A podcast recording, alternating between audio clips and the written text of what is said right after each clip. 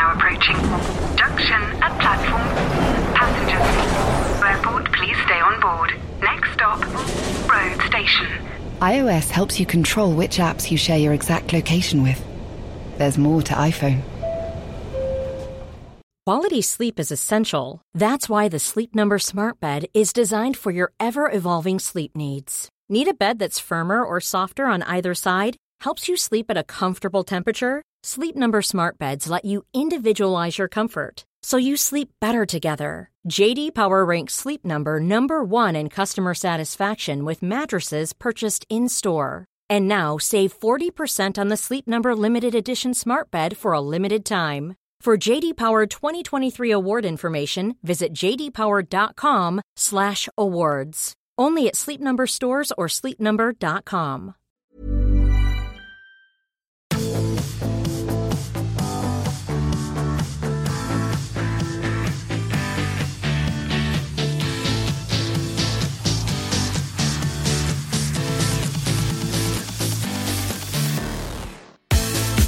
Five down, four to go. The games just keep coming in the Gallagher Premiership. And by this time next week, most teams will only have two fixtures left in the regular season. But with players past and present moaning about midweek matches, is it all worth the trouble? The race for the playoffs is warming up nicely. Bath, Bristol, Wasps, and Sale were all winners at the weekend.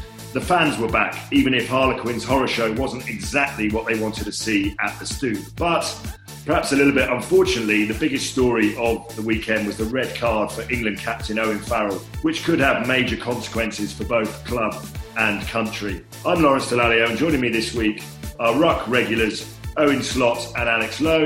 And unfortunately, due to his internet uh, failure, Stephen Jones will not be joining us until he's worked out how to turn on his computer and the internet itself. But uh, I am delighted to be joined by Owen Slot and Alex a wonderful weekend of rugby. Uh, fans are back, which was the big story, really. It should have been the big story of the weekend. I was lucky enough to be at the Stoop to witness just under 3,000 fans, and I have to say it was just brilliant to, to have them back in the uh, in the stadiums. They were waited on by uh, having drinks brought to their seats, and maybe this is the future of, uh, of all sport. I noticed them. Um, they didn't bring drinks to the commentary box or to uh, the press box either, but the uh, the Quins fans certainly enjoyed themselves but in all seriousness, that was wonderfully warming to see them back, and I'm sure there'll be implications for rugby, um, not just over the next few weekends, but also just over the road, really, where England, I know, are looking to get somewhere around about 20 to 30,000 fans into the stadium for the uh, England Barbarians game. So listen, J- Jonesy went to that game, didn't he? He went to the Quins game. He was he was at the Quins game, yeah. So he managed to get his car to work that day. well, he's uh, small steps. I think he's taking small, small steps. Gents, I mean, I don't know what, what, what, games you were both covering at the weekend, but the uh, you know the big talking point, a bit unfortunately, I guess, given that Wasps put in a, a magnificent performance against the uh, Saracens, but inevitably um, all eyes are on Owen Farrell. Obviously, a, a nasty challenge on. Uh, Charlie Atkinson would be one way of putting it. It's been described in lots of different ways. I mean, I, now that we've all had time to, to, to reflect, social media can be uh, uh, can be a good and bad thing. There's been a lot of people, um, you know, jumping to conclusions about about Farrell and what should happen to him. I think what we do know is that it was a pretty horrendous tackle. Um, he obviously mistimed it. He clearly didn't have the intent, but unfortunately, uh, doesn't really come across that way. And we know he plays hard. He's very physical it's kind of the makeup of Owen Farrell, as Stuart Barnes was alluding to in his article over the weekend. But I think what we do know is his hearing is tomorrow evening, and he can probably expect a, a lengthy ban, even though it was his, only the first red card of his career, which means he'll certainly miss Saracens Heineken Cup Champions Cup match quarter final against Leinster a week on Saturday. Um, Alex, if I could get your take on it, really. I mean, obviously everyone's had their say. Mark McCall has come in and, and, and, and had his say. Um, you know, what's what's your take on it? My first awareness of it was a text message I got from someone at work who said, "I've just seen the Farrell assault. Can you work tomorrow?" So I was like, "My God, what's happened?" Like I actually thought he'd been arrested. And then you found an excuse for not working. And then I and then I yeah, then I was far too busy. because because the the minute after Alex has received that text, I got another one saying Alex is clearly not going to work tomorrow. Can you? Well, and then, Sorry, and then Alex. obviously, and then obviously you, you decided to ignore your text, and then Stuart Barnes had to write the piece because he was actually at the game. yeah, Stuart was Stuart was at the game. Well, it's uh, nice to nice to know the pecking order, Alex. When they want a really good, hard hitting, you know, breaking story, they come to you first. Straight to me. Yeah, no, it's good to know that. Right. The referee takes about 0.2 seconds to brandish the red card. It's the, the quickest red card I think I've ever seen in an era where they're desperate to get it right and they go to the TMO and they watch the video. There was no need for it. It was it was as obvious a red card as as you can see. His remorse was immediate. He knew he'd done the wrong thing. Just the the, the conversation around it is why does Farrell get himself into positions where he is, his tackles are legal or in this case highly illegal? Um, It's- I mean, it's um, you know, a lot of a lot of people will point to the fact that he's perhaps got away with a few questionable tackles in the past. Anyone who was at the game, and I wasn't there, but I certainly followed the commentary. Farrell was having an off day. There's no doubt about it. He missed a few kicks. His passes weren't going to hand. You know, the, the scores were level at the time, and clearly, he, you know, we know what what a competitor he is. Um, he was tr- clearly trying to make amends and and get his team back in the game. And unfortunately, for whatever reason, he just got it horribly wrong. You know, you can sometimes give a player a bit of mitigation when, when an opponent is running at you and you don't get your tackle height right. But I think in this case, Owen has come from sort of sideways on almost and, and just got it horribly wrong, really. And Th- th- that, that's what I find strange, Lawrence. So the, the two that the, the, the two high profile incidents that have been replayed now on social media for the last 48 hours, the one against South Africa and the one against Australia, were both upright challenges. They're dynamic situations. He got away with them in the sense that in the way that the World Rugby tackle framework now is there, they'd be yellow cards. In fact, the South Africa one was used by World Rugby as an example as they try to explain how this new the tackle framework uh, should work. It, it's a yellow card under those uh, under those circumstances, which would be irrelevant for tomorrow's hearing, Tuesday night's hearing, because yellow cards don't count on your on your disciplinary record. What I find odd about this one is that it wasn't a, a you know he had full view of of the player from 30 yards out. He got it wrong, but he was never in the right position.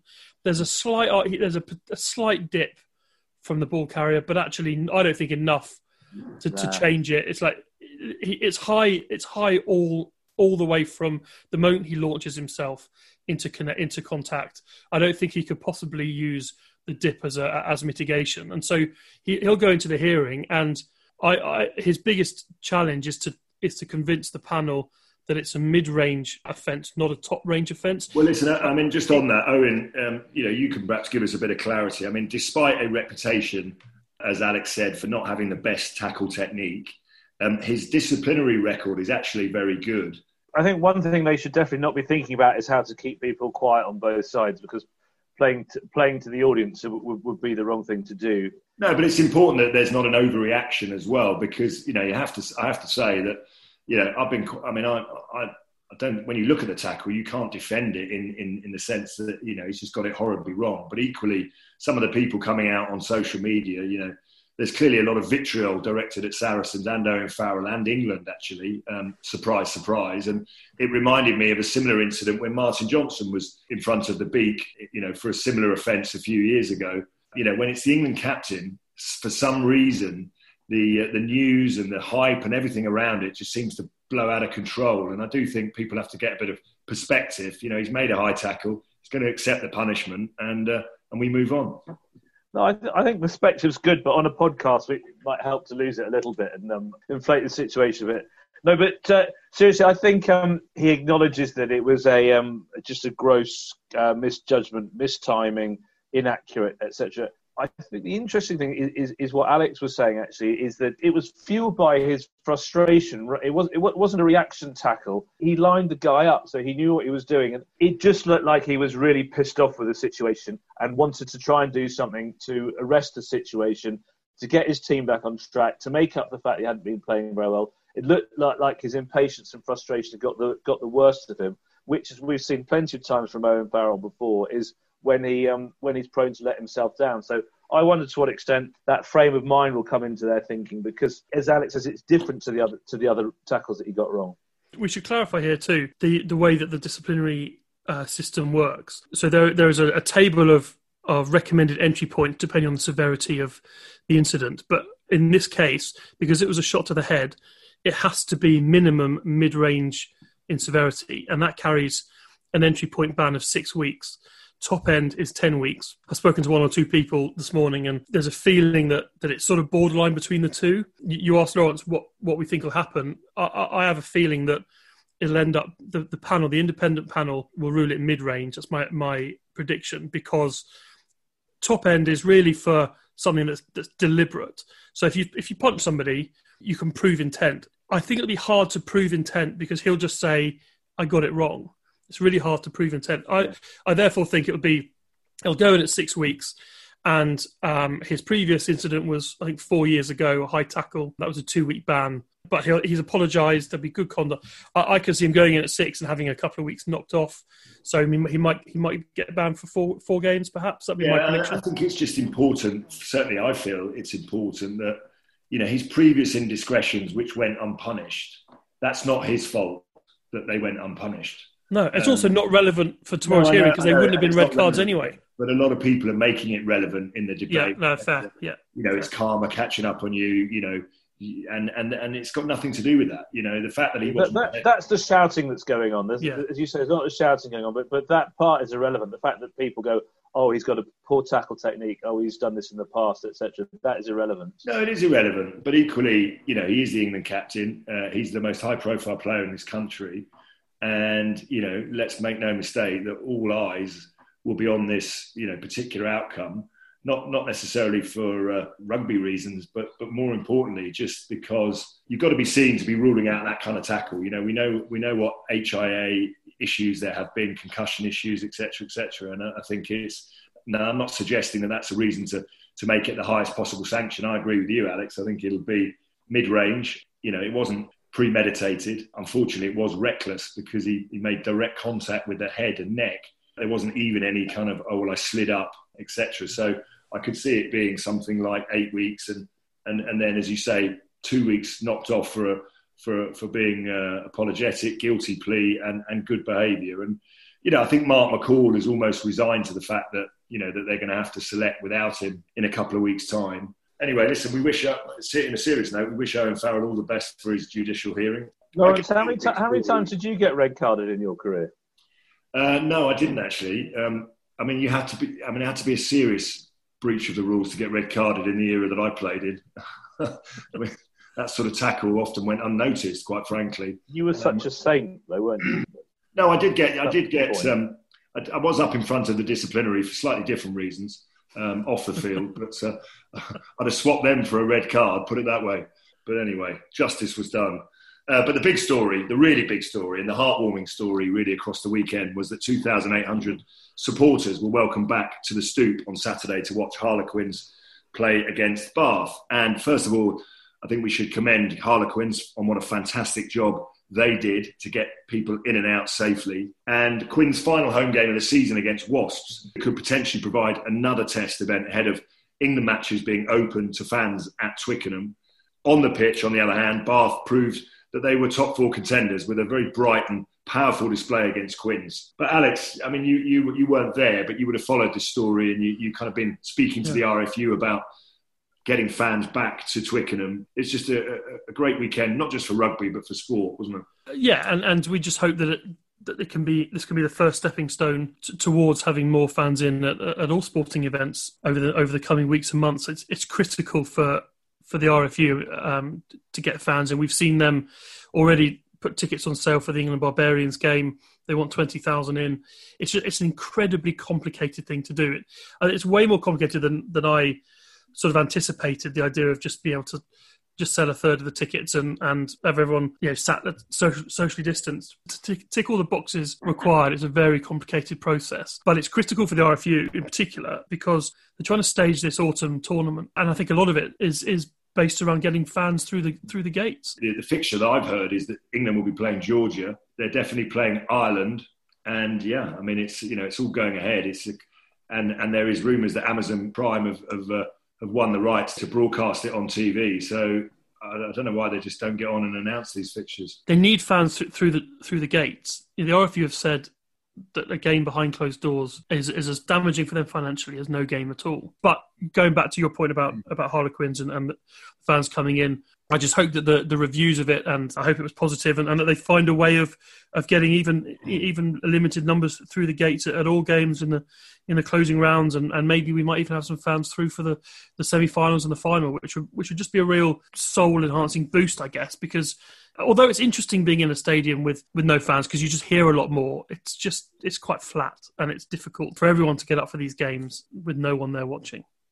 Can I just ask, Lawrence, when you say um, we know who the what the fixtures are for that Eight Nations tournament, and you suggest it's going to be Georgia who are replacing Japan, the more that the the messier that the Rugby Championship looks in um, in the Southern Hemisphere, with Argentina now very unlikely to go, do you know that the, the, the South Africa rumour that they might have a look in at the Eight Nations. Do you know that that's not going to happen? I mean, they they no. denied it at, every turn. I spoke to people in South Africa last week, so and they said no, we know nothing of it. But um, yeah, I mean, I don't, I, I can't, I don't, I don't, see that happening at all. What I do know is that England will play Georgia on Saturday, the 14th of November, and England will definitely play Ireland on Saturday, the 21st of November. I'm not sure exactly who else they're playing, but so as no, say, this is you exclusively. This is you exclusively revealing the uh, the fixture list, then.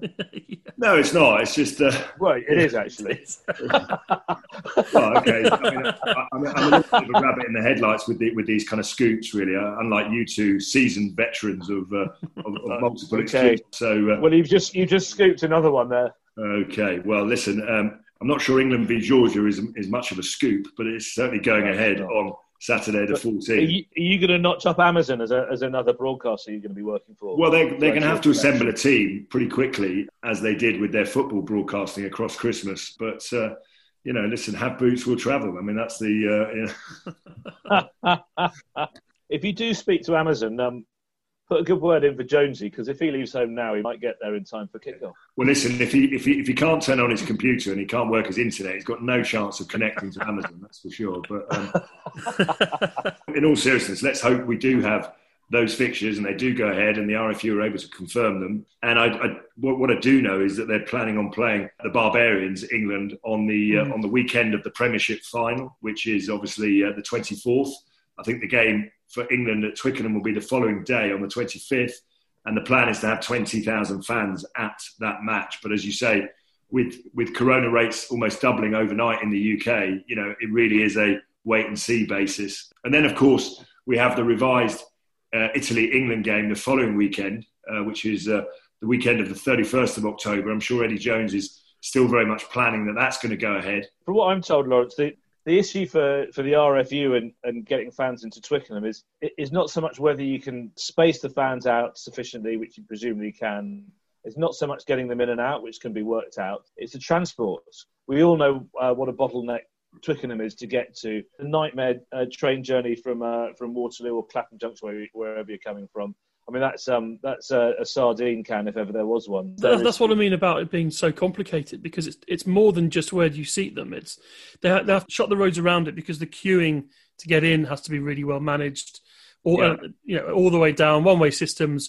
But as Slotty says, just to get them there, the RFU are having to talk to the train companies and the transport networks because you know, even twenty thousand people coming on on trains from um, from Waterloo is going to cause. And I, and I, think the other the other big issue is is is the local authority and what their feelings are towards the event. I mean, I know from my own involvement with Wasps that they submitted a bid to to host a similar game, but because the R number uh, in the in the in the West Midlands area had gone up, um, they were obviously told to to stand that submission down. There was nothing wrong with the bid, but it was all to do with the infection rates in the area. So uh, fingers crossed on that front.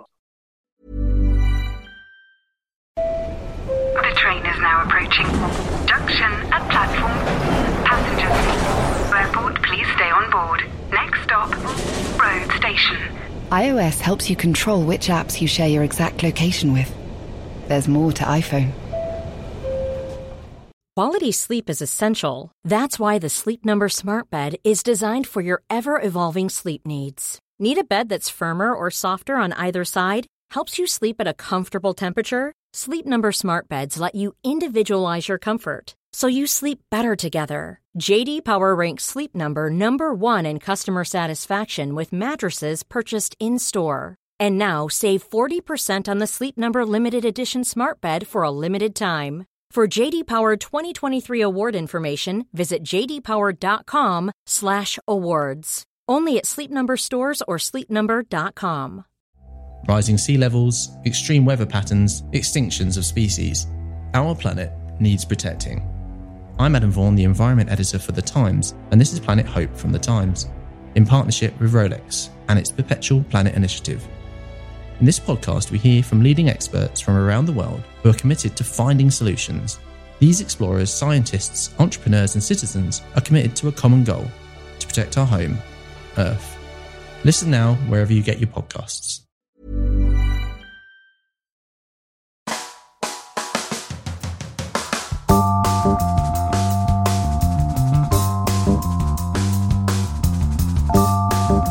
Guys, if we can move on to the top four race, clearly Exeter are head and shoulders uh, out in front. Uh, I think we, we, pretty much know that they are probably going to stay top. They've only lost four games this season. In fact, there is an argument that the Exeter second team is probably the fifth best team in the Premiership at the moment. Certainly seem to have beaten the likes of Bristol and uh, and Northampton on a couple of occasions. But um, as well as Bath, the other playoff contenders all won at the weekend. Wasps were mightily impressive in their victory over Saracens, as we mentioned. Um, and only Exeter and Bath have taken more points since the restart. But Bristol and Sale were also winners at the weekend to keep the pressure on.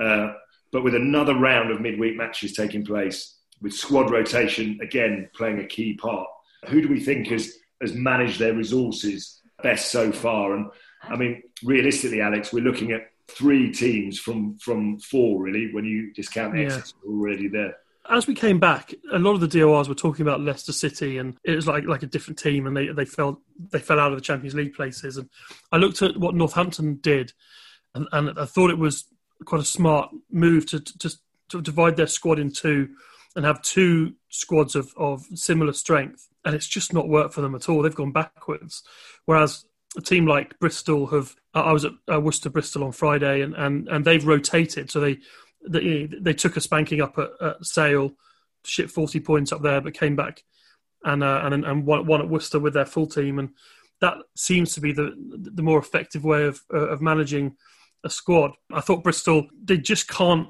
they can't yet deliver it for for a full 80 minutes. I saw them lose to to Exeter's second team, a game they should have won. At Worcester on Friday night, they started brilliantly and then conceded a lot of penalties, and, and Worcester looked very good and and deserved a, a bigger lead at half time than they had. But the thing with, with Bristol is it just takes a second, it takes one play to change everything. And started that second half, they they dropped the ball three times in quick succession, trying to force things.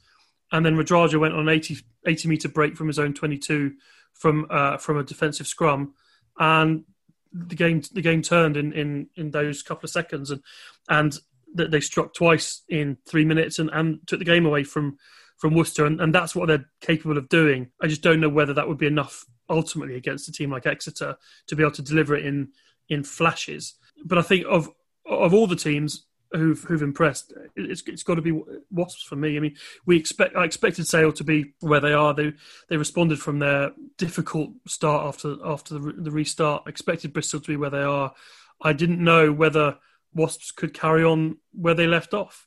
I just wasn't sure, and I don't think anyone could have been sure. The players themselves, we had Jacob uh, Umaga on, on, the pod, and, and he was saying it just it, it feels the same. It, it does feel the same in training.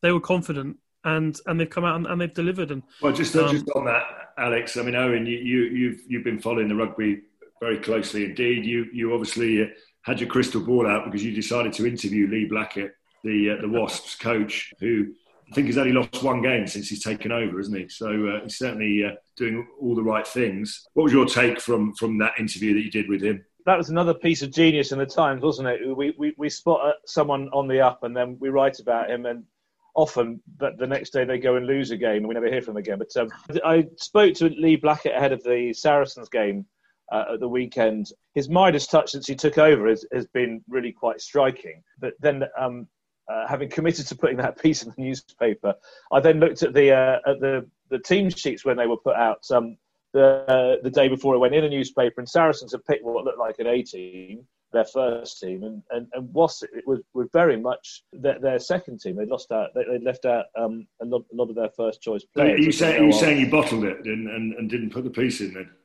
No, no, the, the, the, piece went in, but I did slightly bottle it at the end by saying, oh, yeah, and by the way, this is me writing a lot of great, lovely things about this new guy, Lee Blackett, but they're probably going to get spanked at Saracens today.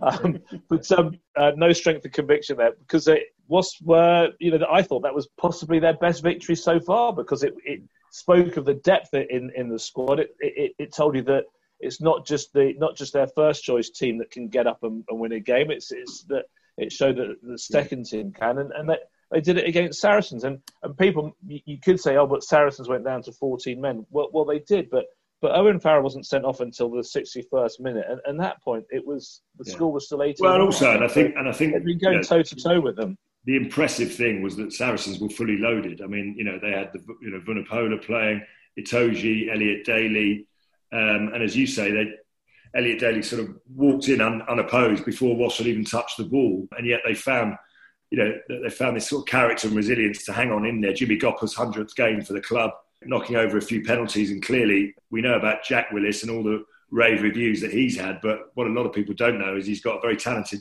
younger brother called Tom Willis, who clearly uh, is a hell of a footballer, and it's good to see him add his name to um, uh, an ever growing cast of, of, of, back row forwards. So, so well done, Wasp. Well done, Lee Blackett. I think for me, one of the performances of the weekend was also Bath as well. Um, we should talk a little bit about them and about the job that Stuart Hooper, uh, Neil Hatley, uh, and co are, are, doing there. They they just look solid, Bath. They they've got a long way to go in, a, in an attacking sense as a team, but uh, they're certainly their set piece looks looks look very competitive indeed. You know, they're building a team around that tight five and that back row that I think, uh, and, and they finally realised that actually to win anything or to put any pressure on any of the teams above them, you, you, you need a pretty good halfback pairing. And, and in Ben Spencer and Rhys Priestland, you know, they played superbly well. So uh, the, the, way I see it developing is you've got Exeter. I think Sale and Bristol will will have a lot to, um, you know, too much to uh, to not be part of that top four. And I do see that that maybe that fourth team coming from either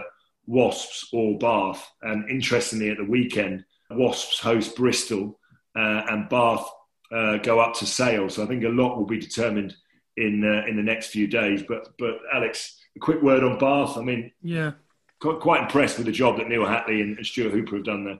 Yeah, it's, it, it shouldn't be much of a surprise that a team coached by Stuart Hooper and Neil Hatley have got a decent tight five, and and, that, and that's the heartbeat of their team. You know, with that platform, the recruitment of, of Ben Spencer has been is probably the, the best move they've made at that club in a long time because they have they have the best line out in the league. Have a very strong scrum with you know with with, with England squad players in the front row in you know, Beno Obano, Tom Dunn, Will Stuart. Uh, Spencer uh, has been superb for them to, to, keep them on the front foot, and, and a player like Ruaridh McConnochie, who went to the World Cup uh, really as a, as a squad man is I think he scored five and five now for them out wide. So yeah. they have that sort of classic formula of of a, of a strong pack, two halfbacks who can guide them around the field, and a really dangerous back three who can score the tries. And Eddie Jones is it coaching influence. We, we did a piece with Neil Hatley and, and Stuart Hooper the other week when they confirmed Neil's appointment as head coach. And, and, and he talked then about you know, Eddie Jones almost educating coaches, and then a catch and release system was what was what Neil called it. And you look at Gustard at Quins, and, and you look at Borthwick at Leicester, and, and, and Hatley now in a head coach role and, and doing really well. And it's mm. it, it's really promising to see because he's he's a kind of coach who you talk to players who work under him. You know, they they he gets the players' mentality. When Mike Ford was at, at Bath, he Hatley was there, and he was often the he would often go around and try and sort out the problems that were uh, emerging behind the scenes. And he's a player's coach, excuse me. And you just wonder whether sometimes when you, you take that step up, you have to pick a team, you know, as as Borthwick is finding, you can whether can you retain that same relationship with your players. Certainly early on, it's it. He seems to have, have struck the perfect balance. Yeah, it's, it's, certainly it's worth bearing in mind, Owen, that we should probably give Eddie Jones a bit more credit, or he should probably take a bit more credit for the fact that one of his jobs as England coach, I believe, was to develop other coaches around him. And, and well, if you look at the Premiership now, with as Alex has said, with Gustard, with Borthwick, with Neil Hatley, he, he's certainly done that. Or it, it, might just be testament that he works so hard that they can't put up with him for more than about a year, and then they have to leave. I think I think I'm with you on the second part of that, actually, Lawrence.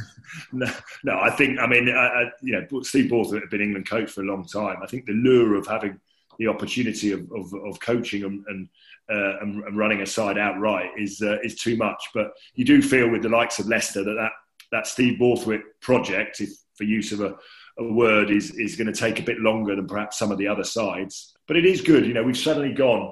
Well, I think the picture of English coaching has changed almost overnight. Really, where you look at, across the Premiership now, and you've got Steve Borthwick in there, you've got Paul Gustard, Neil Hatley, George Skivington at Gloucester, Lee Blackett at Wasps. There's more English coaches coaching, you know, Steve Diamond, there's more English coaches coaching across the Prem than, than possibly their, their, their, overseas counterparts, which um, has got to be good for the long term development of English rugby.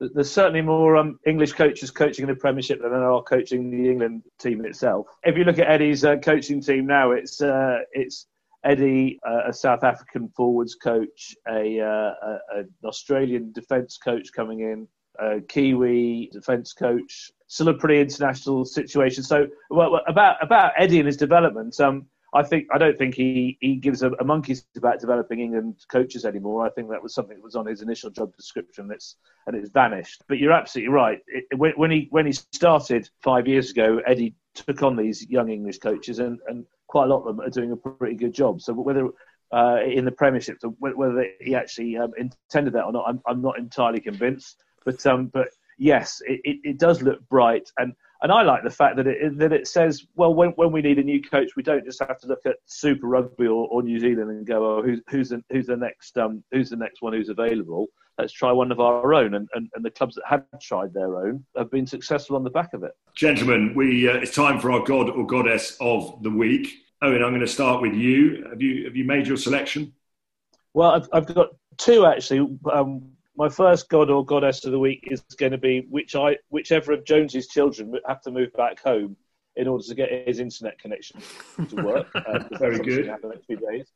Um, and, and, the other one I'll mention is uh, so I watched the, um, the Bath Harlequins game and a, a, player who I thought stood out in the face of adversity because Harlequins were pretty disappointing, but he, you often learn a lot about uh, about a player when, when they stand up when the results go against them and uh, the game's gone. But Alex Dombrandt, I felt, got better and better in that game as as the match went on. He hit his stride more and more the, the more the game went against them, and and he sort of became the guy who was who was carrying the fight back against Bath. So. Uh, he hasn't been mentioned any teams of the week. It might not have been his, his, his best game ever, but I love seeing a player with spirit like that. So he is my god of the week. Yeah, no, not a bad choice. Uh, Alex, um, any, anyone that really stood out for you across the weekend? I know we've covered the ground, but it seems like a good week to nominate Lee Blackett for the work that that Wasps have, have done pre and post lockdown. So much we, have covered the ground, but there's, there's, so much good there about homegrown coaches, some some young English talent coming through in the Willis brothers and and Jacob Umaga. Um, so I'll, I'll, my serious vote will be for Lee Blackett and the work he's doing at Wasps.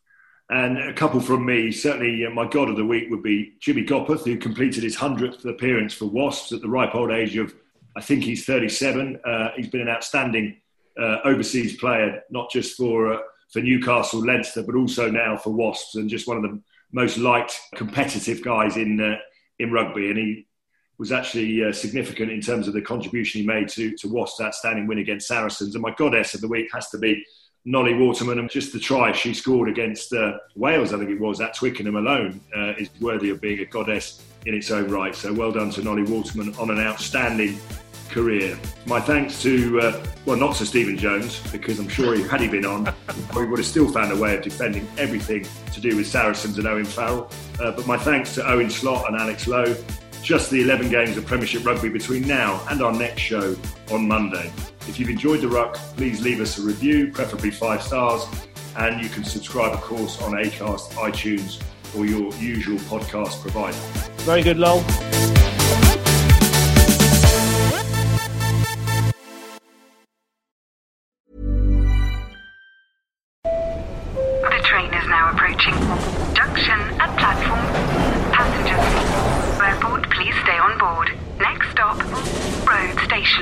iOS helps you control which apps you share your exact location with. There's more to iPhone. Hi, I'm Jane Garvey. And I'm Fee Glover. Off Air with Jane and Fee is going live. We are taking to the stage at the amazing Crucible Theatre in Sheffield on Friday, the 31st of May. It'll be a night full of surprises. We'll have a special guest, we'll involve you in the audience, and we'll embarrass ourselves. You really won't want to miss it. Well, the surprise is we don't yet know what's in it, so it genuinely is a night of surprises. Well, you've surprised me already.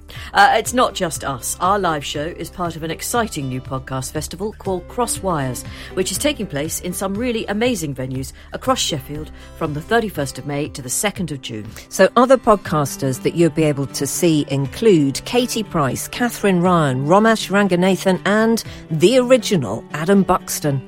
But there's also a whole host of free fringe events, family shows, surprise acts, and after parties that Jane and I haven't yet been invited to. I'm sure it's only a matter of time. Head to crosswires.live for tickets and more information.